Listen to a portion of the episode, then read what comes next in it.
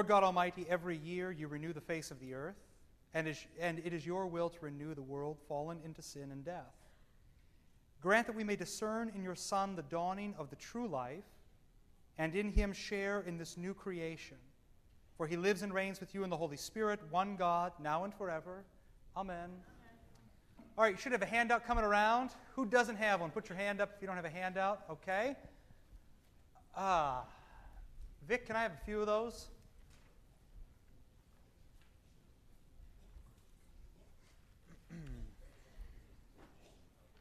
Be great. Let me take those. There are a couple people behind you.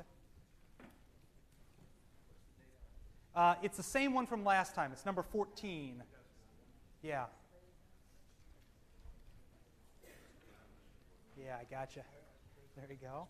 Do you have one? Yeah, you got one. Who else needs one? Raise your hand. Okay. Pass them down. He'll pass them back. She'll pass them back to Doug. Anyone up here need a handout? All right. You may remember, hopefully, you all had a nice Easter. Probably, um, it's a credit to the music department, probably three of the, three or four of the best services in a row there with Holy Thursday, Good Friday, Holy Saturday, and Easter Sunday. The Triduum was phenomenal. So thanks to the music department for all that. Um, hopefully, you all had a nice Easter as well. But we, we kind of left off, you may recall, with a number of questions. So I don't know if there are any. That's all right. I don't know if there are any questions to follow up from last time or if you just want to get going. Anything from last time you thought about over Easter? How many of you didn't think at all over Easter? Raise your hands. Okay, good. That's nice. What's that? Oh, yeah, who was preaching? That's right. You said it, I didn't. Um, look at then at your outline, number 14. Um, you may remember, and this, is, this goes back now probably five or six weeks. How are you? I haven't seen you in so long. Yeah, where have I been? That's what everybody says. Uh, so I once said to someone, I haven't seen you in so long, and they said, I didn't know you were still a pastor here. to which I said, I didn't know you were still a member here. Um, I said, I'm always around. Um, great to see you. Anyways, you may recall from Pastor Bruzek, you know, five or six weeks ago, he tried to help us uh, get Jesus right. And I, and I led last week, and then this opened up a number of questions. I led last week or two, three weeks ago by saying, if you get Jesus right, then you get the rest of it right. Every mistake, every mistake is a Christological mistake. So it's not that you just don't understand the Eucharist or you just don't understand absolution. Deep down, it's that you don't understand Jesus. Okay? So Pastor Bruzik tried to show you who Jesus is, and I've tried to show you, now we didn't get very far, I tried to show you who the Christian is. So take a look at number one the fullness of Christ. To artificially split Jesus, and this is what Pastor Bruzik tried to help you avoid, to artificially split Jesus is utterly in the way of the law. You are forcing him to be what he is not. There is one Christ. This is very important. There is one Christ, divine and human, who speaks his one word, law and gospel, and does his one work, justification and sanctification. You can't split the work of Jesus and say he only justifies or he only sanctifies. Both are errors. He does them both to recreate his one creation, heaven on earth, right now. This is the dawn of the new creation has already occurred. Okay? You see the fruits of the new creation already at altar, pulpit, and font. Heaven on earth, and eventually heaven in heaven. So if you get that right, then you might just get the fullness of the Christian right. To artificially split the Christian is utterly in the way of the law. We are forcing him to be what he is not. There is one Christian, sinner and saint, who is redeemed in one way justification and sanctification, and pushed out to live one life a life of faith and a life of works. Does that, all, that make sense? Everybody tracking? If you're not tracking, speak now. Okay, good. What we've learned from St. James then, thus far, here's what he's been trying to do. He's been trying to nudge his congregation and us toward living in the fullness of their humanity as those joined to the flesh of Christ. I don't, and I, and I think I said this two or three weeks ago. I don't know if you've ever thought about it this way, but to sin is to actually be subhuman. Okay? Sin is not just missing the mark, sin is not just breaking a commandment. Sin at its core is breaking relationship. And the relationship that's broken is not just you with others, that oftentimes happens, but primarily, first and foremost, Ephesians 5, it's you and Jesus. Jesus is the fullness of humanity. And when relationship with Jesus is broken, you actually become less than human. On your own, you are less than human. So to sin is to be subhuman. To be forgiven is to be restored to the fullness of your humanity. Um, a great German Lutheran theologian, Gustav Wingren, of the, of the 20th century, has a great book um, called Christ, called Christ the Living Word. And in it he says, um, redemption lets men be men, and consequently, women be women. Okay? You're truly a man and you're truly a woman when you've been redeemed. And that's what James is trying to push you towards. Rejoicing in the faith, this is your outline. Rejoicing in the faith that was given as a gift, and the gift which is given to others through their works. The prayer of the church today that gifted by you they be a gift to others. Faith finds its fulfillment, its Christological end. The Greek word is teleio. As you know, the telos, Jesus on the cross. It is finished. Telos. In the daily living of the Christian life. And then this great Luther quote. And this is basically where we left off three weeks ago. He, Jesus, fills us. What does he fill us with? His faith, but even better, himself in order that everything he is, just listen to this, everything he is and everything he can do might be in us in all its fullness and work so powerfully so that we might be divinized throughout. You're actually made divine. The Luther quote from four weeks ago. You are little gods, not having only a small part of God or merely some parts of Him, but having all His fullness so that all you say and all you think and everywhere you go, every part of who you are as human and as Christian, in sum, all your life is throughout divine. Okay? Flip to the next page. Mrs. Gady, how are you? Great to see you. I don't have an outline, but your husband does. The author James. And we're going to move on to Galatians in just, you know, a half page or so. But the author, James, does not take issue with faith itself. It's not as though James is banging on faith, which is oftentimes how Lutherans read Luther on James. We think Luther is banging on James because James doesn't talk about faith. That's not the point. The author does not take issue with faith itself. Faith is not the problem. But with a superficial confe- conception of it which permits faith to be only a formal confession, only talk. He desires to point out that a Christianity of mere words does not lead to salvation.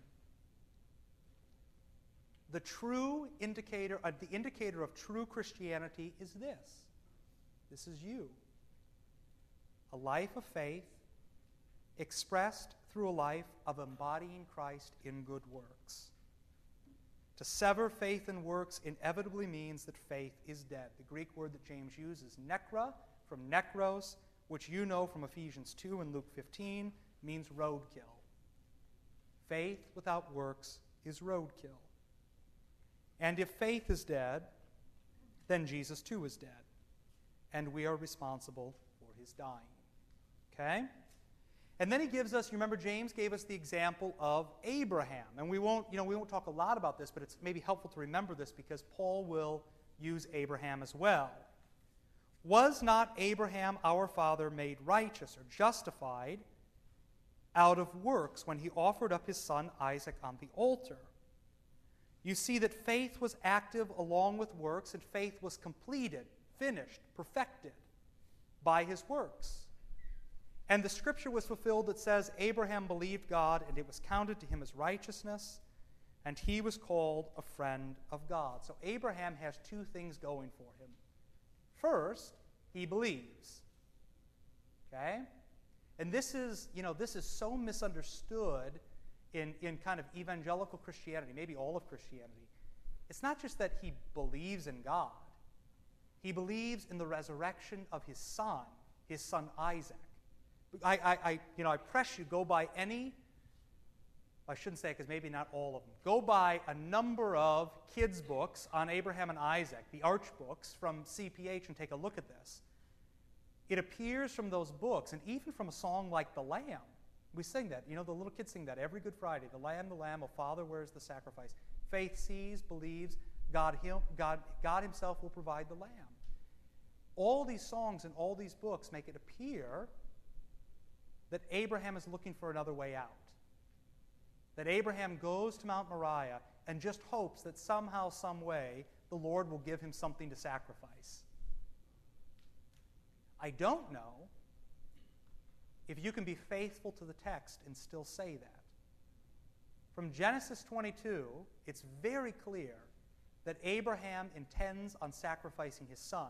Just look at artwork, look at Caravaggio. You know, if you've ever seen, go, go home and Google it. You'll see the, the intensity with which Abraham um, attempts to kill his son. So some of these are called the angel prevents Abraham. Okay? The angel pulls back the arm of Abraham because this old man is fully intent on slaughtering his son. And yet he believes that somehow, some way, God will raise his son from ashes to be a human being again. Okay? That's what he believes. He doesn't just believe in God, he believes that God will raise his son from the dead. And so, believing all of that, he did as he was bidden by the Lord to do. Abraham said to his young men, Stay here with the donkey, stay here with the ass. That's supposed to be funny. Only like seventh and eighth grade boys understand that when they're in the sacristy and you say, Stay here with the ass, he and I are going to go worship, we'll come back to you. I won't be teaching next week. Um, Abraham said to his young men, Stay here with the donkey. The lad and I will go yonder and worship, and we will come back to you. Not I will come back to you, we will come back to you. Look at the next page. Isaac said to his father Abraham, My father. He said to him, Here I am, my son. He said, Behold the fire and the wood, but where is the lamb for a burnt offering? Abraham said, God will provide for himself the lamb for a burnt offering, comma, my son. And then you see the fulfillment. This is so great. I was thinking about this on Monday, Thursday.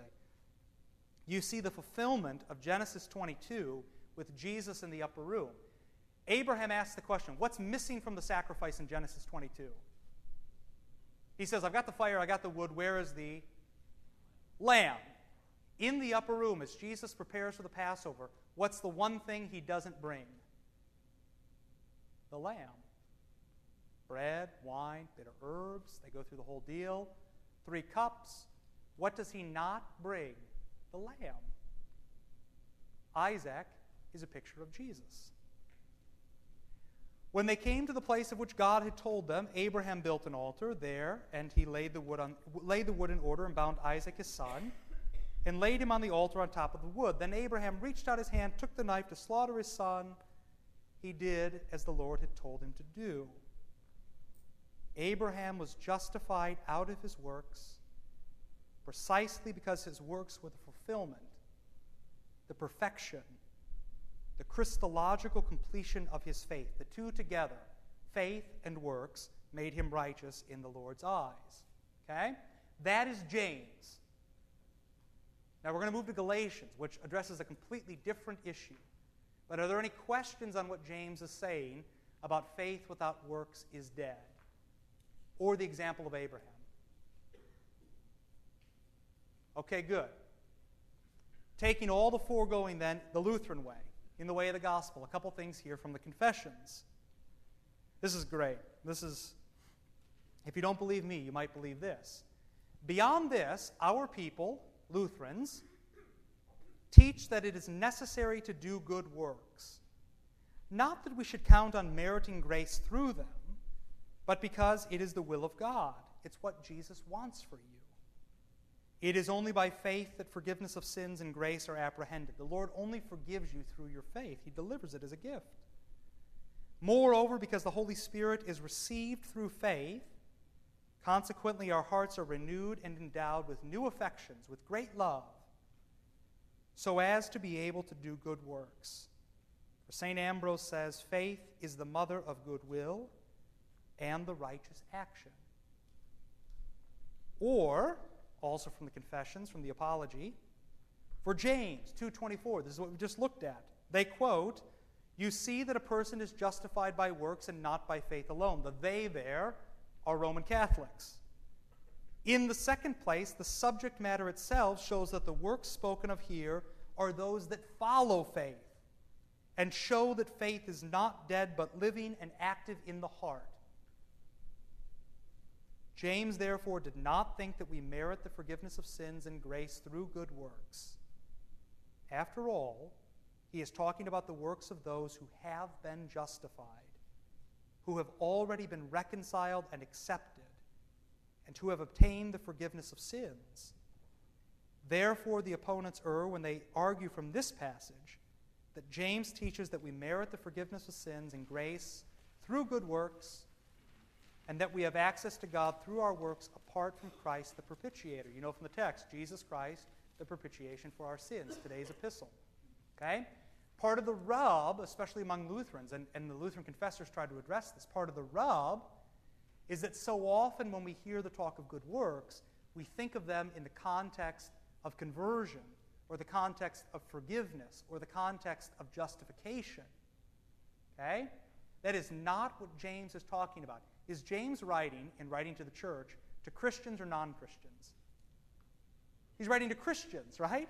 People who've been converted. The Lord has done his deed. He's delivered his gifts. He's joined them to himself. And now he says, Gosh, to show the world that you're a Christian, it'd be nice if we saw you doing some Christian deeds.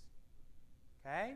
That's very different than what the Lutherans were trying to battle at the time of the Reformation, which was you receive forgiveness you're justified. You are made a Christian through your works. That's a very, very different thing. One is talking about how you become a Christian, the other is talking about how you live the Christian life. Okay? The Lord has his way with you by forgiving you. Free gift. The Lord gets best possible use of you through good works. Does that make sense? Okay, good. So, going forward, keeping James and Paul in their proper perspectives. For James, the question is this How does the world know that I am justified? Remember, the Pharisees are saying to the congregation to whom James is writing, You're not doing enough. We don't even think you're Christians.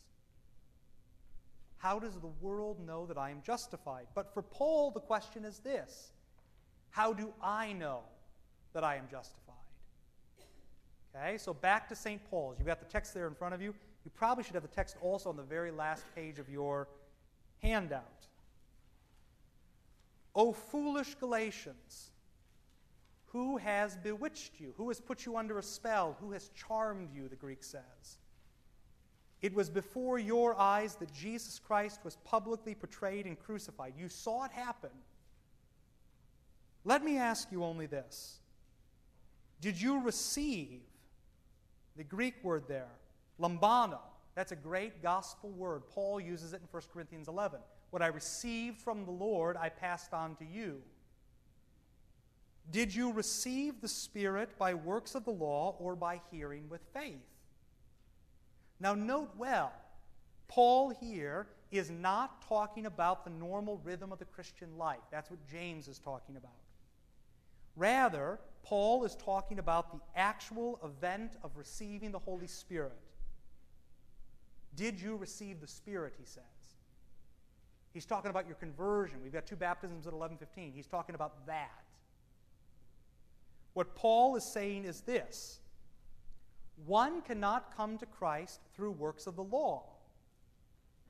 Instead, he is telling his congregation that the reception of Christ, or better, Christ's reception of you, incorporation, right? There are two parts of the Bible study. Incorporation comes by way of the ear. Now, this was from three weeks ago, but just think back to the Annunciation to Mary, March 25th. How does Jesus get inside of her? Through her ear. Jesus saves by crawling into you and by becoming one flesh with you. Okay? St. Paul is addressing a different issue. Are you so foolish, he says? Having begun by the Spirit, he's beginning to straighten things out here. He didn't begin by works of the law. Having begun by the Spirit, are you now being perfected by the flesh? A great bit here from Martin. In those services, okay, so St. Paul's, you know, talking to his congregation now in Galatia, he's not there. He's writing, they're reading these letters. These are the homilies, the sermons.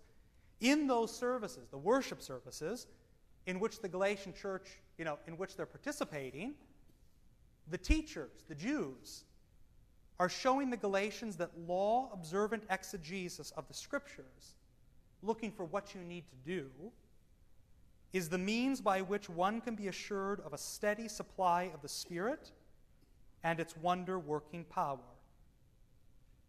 For example, the more you do, the more you've got the Spirit. That's what they are being told.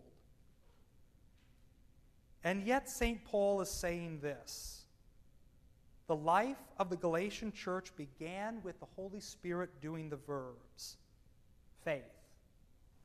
Yet now, under the influence of the teachers, they are looking for final perfection by their doing of the verbs, by the flesh, by works, particularly through the observance of the law, both ceremonial, sacrifices, temple stuff, and the moral law. Okay?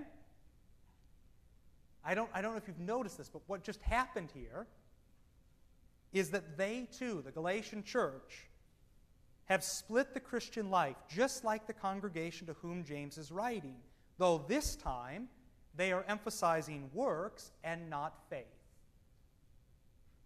So James is writing to a group of people that say it's all about faith. St. Paul is writing to the Galatian church, who at this time in their life together is saying it's all about works. Okay? You might consider what James would say if he were, write, if he were to write the Galatians. Works without the Spirit, without faith, are dead, are nekros. To James, faith without works is dead. To the Galatians, works without faith are dead. That makes sense? Please stop me if you're not tracking. This is that's scary. This is it's very important that you get this right, okay?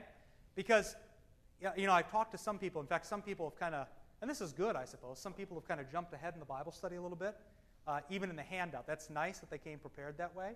But the problem is maybe you didn't get to hear me say it all the way through. So, if you don't understand the distinction in congregations, that all pastoral care is specific. And James is writing to a specific need, a specific concern. And so is St. Paul. And that at its core, they are saying precisely the same thing, though they're addressing two different issues. If you don't understand that, you'll never be able to read James and be happy as a Lutheran. Okay? You'll never be able to get it. James is talking about the Christian life. Paul is talking about how you became a Christian. Okay? So please ask if you've got questions. Did you, yes? So where, where are we at with the Roman Catholic Church today? I mean, you know, we had the great discussions back and forth, and I know there was a joint declaration of justification. Uh, but as I recall, at Synod was not that happy with that because the issues were not necessarily clarified; they were fuzzed up. So, Yeah. if if the Catholic Church is still, if the Roman Catholic Church is still saying that, I mean, because they seem to be saying, we seem to be saying the same thing. Mm-hmm, mm-hmm. So where where are we? Where are they going askew, or where are we still in disagreement? Yeah, great question. Where are we at right now, kind of in, uh, in relation to the Roman Catholic Church, or better, where are they at in relation to us? Um, well, the first important thing to remember, I think, and, and this is, and I think everybody here would agree, you know, we didn't, um, we didn't leave the Roman Catholic Church; we were kicked out. So the hope is, someday, I mean, if you actually, if you actually believe what Jesus says in John 10, that they may be one. The hope is that all Christians come back together and there's one universal church. And I've said this before, you know, if, you, if that's not the hope, it's very, hard, it's very difficult to claim that you're a faithful Christian because that's what Jesus asks for. So we're always attempting to see, you know, where we might have some agreement where there, where there, wasn't, where there was disagreement before. In, um, when, was the, when was the joint declaration, the VICOAs, what's your act, FC, whatever? When was that signed? I think it was in the early, I think it was in the early 21st century, so like 2000, 2001. And it was signed between, it was called the Joint Declaration on the Doctrine of Justification, how you become a Christian. And it was signed by the ELCA, so the Evangelical Lutheran Church in America. Roman Catholics signed it, and probably you know, a few other Lutheran, smaller Lutheran synods signed it as well. The, the Lutheran Church Missouri Synod did not sign it. As you read that, however, you'll see some language of concession on Rome's part. They'll say things like, a man is saved by grace. And yet, they'll go on. I was just, in fact, I just read a, a bit of it the other day. I don't know why. A man is saved by grace, and they go on to say, and yet that life of grace is expressed through a life of good works. Which, to a certain extent, is what we're trying to say here. Um, whether or not there was full buy in from the Roman church, that's a different matter. So, um, officially, dogmatically, doctrinally, I think we would still have some differences. They would say, um, when the Lord gives you his spirit at baptism, um, it's kind of like spiritual Gatorade. Okay? Kind of fills you up for the task ahead, and now to a certain extent, it's up to you to live the moral life. Where for the great thing about Luther is it's full blast. That's why I read you the Luther quote. It's all of Jesus. That's the primary distinction at the time of the Reformation. Does Jesus do all the verbs related to salvation or only some of the verbs? Rome would say he does many of the verbs, just not all of them. Okay? Now, good news um, Pope Benedict XVI, when he was Joseph Cardinal Ratzinger, was involved in the Second Vatican Council and said after the council, this is great, he said, the fathers of the council should have spent more time reading Luther than they did.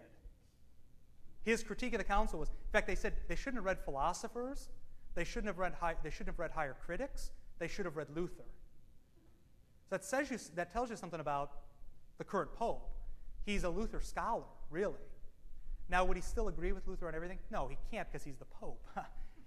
but would he, is he attempting at least to return the church to what it was, what it was intended to be by Luther right after the Reformation? I think to a certain extent he is.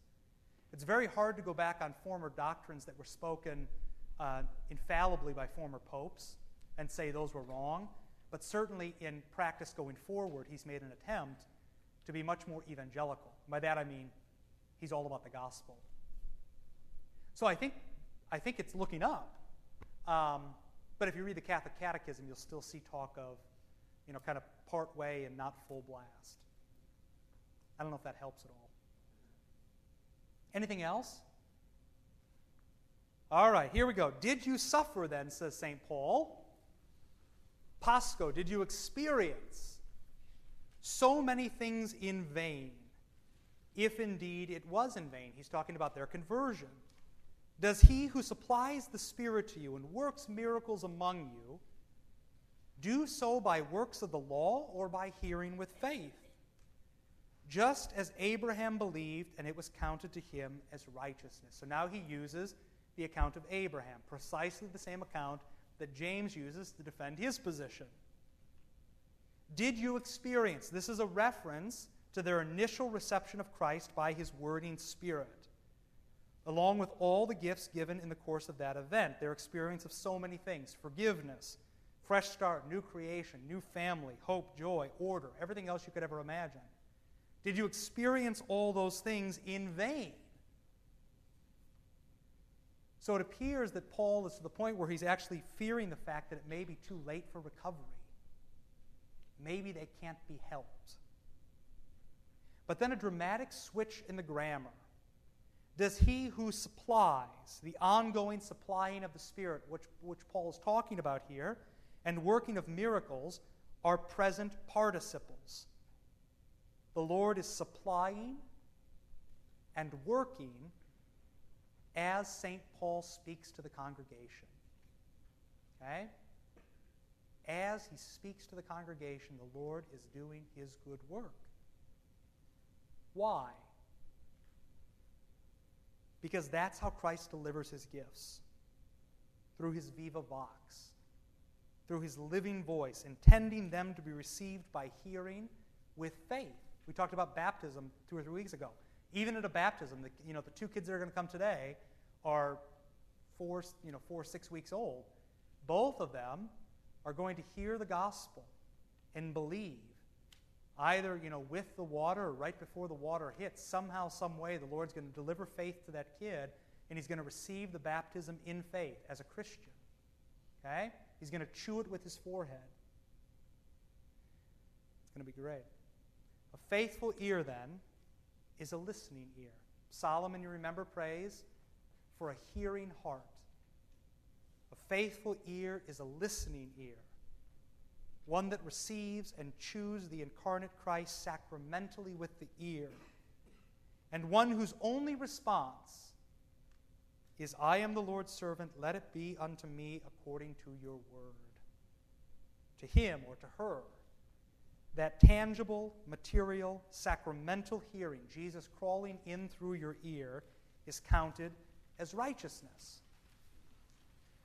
So the real question then is this Are St. James and St. Paul saying the same thing? Okay? Are St. James and St. Paul saying the same thing? Scaer, who will be out here in a few weeks. If you haven't signed up for the continuing ed course, it'll be great. Um, I have no idea what he'll say, but that's a good thing. Um, but come if you can. He's brilliant, and he's very helpful here with the book of James where James does depreciate the saving value of dead faith, which is really no faith at all. He never attributes any salvific quality to works. This belongs to faith alone. Saving faith is present and identifiable where works are being performed. Faith with, the, with which exists autonomously without works is not even worthy to be considered faith at all. Faith that exists without works is not worthy to be called faith at all. So try this. This is from a few weeks back. And see how this makes you feel. Jesus saves. It's all Jesus. He saves by delivering himself to you through his gifts altar, pulpit, font, and absolution. He is received. St. Paul, right? What I received from the Lord, lambano. He is received with an open hand and a hearty thank you very much. He alone saves. It's not about you because he is pure gift purely for you. The problem plaguing the Galatian church is it all Jesus or is it not? It's, it's funny. Paul is essentially writing to a group of people who can, it, well, it just struck me. Roman Catholics often identify themselves with the book of James because it says good works are good. But the Galatian church is much more similar to the Roman Catholic Church than it is to the Lutheran Church. For Galatia, for the church in Galatia, it's about good works affecting conversion. James is really writing to the Lutheran church. You've been saved, now what? Okay? While Rome would align themselves with James, this is our book, they would say, and Lutherans would say, no, it's not. Paul's letter to the, to the Galatians is much more in line with what they need to hear, and the book of James is much more in line with what we need to hear. Yet, from the very moment that Jesus touches you and heals you and saves you, his Christological touch is everything. Jesus coming in contact with your flesh, that's what matters. From that very moment, he joins himself to you in a concrete, tangible, life giving way. And he begins to do his good gifting through you. You and Jesus are one and the same. Doing good works, then, is simply evidence that Christ has joined himself to you and that he is having his way with you. If there is no evidence, then there may not be a Christ present. And if there is not a Christ present, then there may not be faith. And if there is not faith, then we are dead. The problem plaguing the church to whom James is writing. Okay? I hope you see um, that they're not, saying, they're not saying anything different than the other person. But in fact, they're just addressing two different issues. I hope you can see that. Any questions? Ruzik, you have anything? Okay, perfect. All right, well, next week we'll continue on then. We'll carry on probably in Galatians. Um, you can read ahead a little bit there. You should have, let's see, when we went through verse 6, you could start at verse 7, read on, you know, maybe till the end of the chapter. Um, and we'll have some fun. All right? Let's pray. Lord, remember us in your kingdom and teach us to pray. Our Father, who art in heaven, hallowed be thy name. Thy kingdom come, thy will be done, on earth as it is in heaven. Give us this day our daily bread, and forgive us our trespasses, as we forgive those who trespass against us. And lead us not into temptation, but deliver us from evil. For thine is the kingdom, and the power, and the glory, forever and ever. Amen. All right.